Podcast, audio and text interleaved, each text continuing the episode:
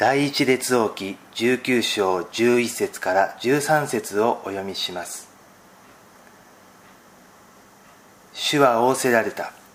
外に出て山の上で主の前に立て。するとその時主が通り過ぎられ、主の前で激しい大風が山々を裂き、岩々を砕いた。しかし風の中に主はおられなかった。風の後に地震が起こったが、地震の中にも主はおられなかった。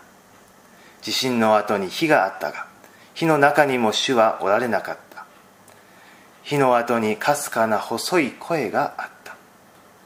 エリアはこれを聞くと、すぐに街灯で顔を覆い、外に出て洞穴の入り口に立った。すると声が聞こえてこう言った。エリアよ、ここで何をしているのか。預言者エリアはイスラエルの人々の前で大きな奇跡を行い、神からのメッセージを伝えました。しかしイスラエルの人々は聞き従わず、エリアは王から命を狙われる身となってしまいました。こんなに熱心にやってきたのに、なぜ人々は従わないのだ。もう十分だ。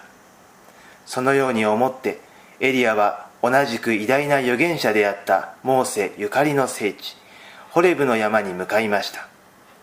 そこで驚くような光景を目にしますが、エリアが悟ったのは、大きな奇跡の中に神はおられなかったということです。その後にエリアが聞き取ったかすかな細い声が、エリアが求めていた神の声でした。聖書の神は探し求める者には見つけることができるお方、心からの切なる祈りに応えてくださるお方です。お祈りいたしましょう。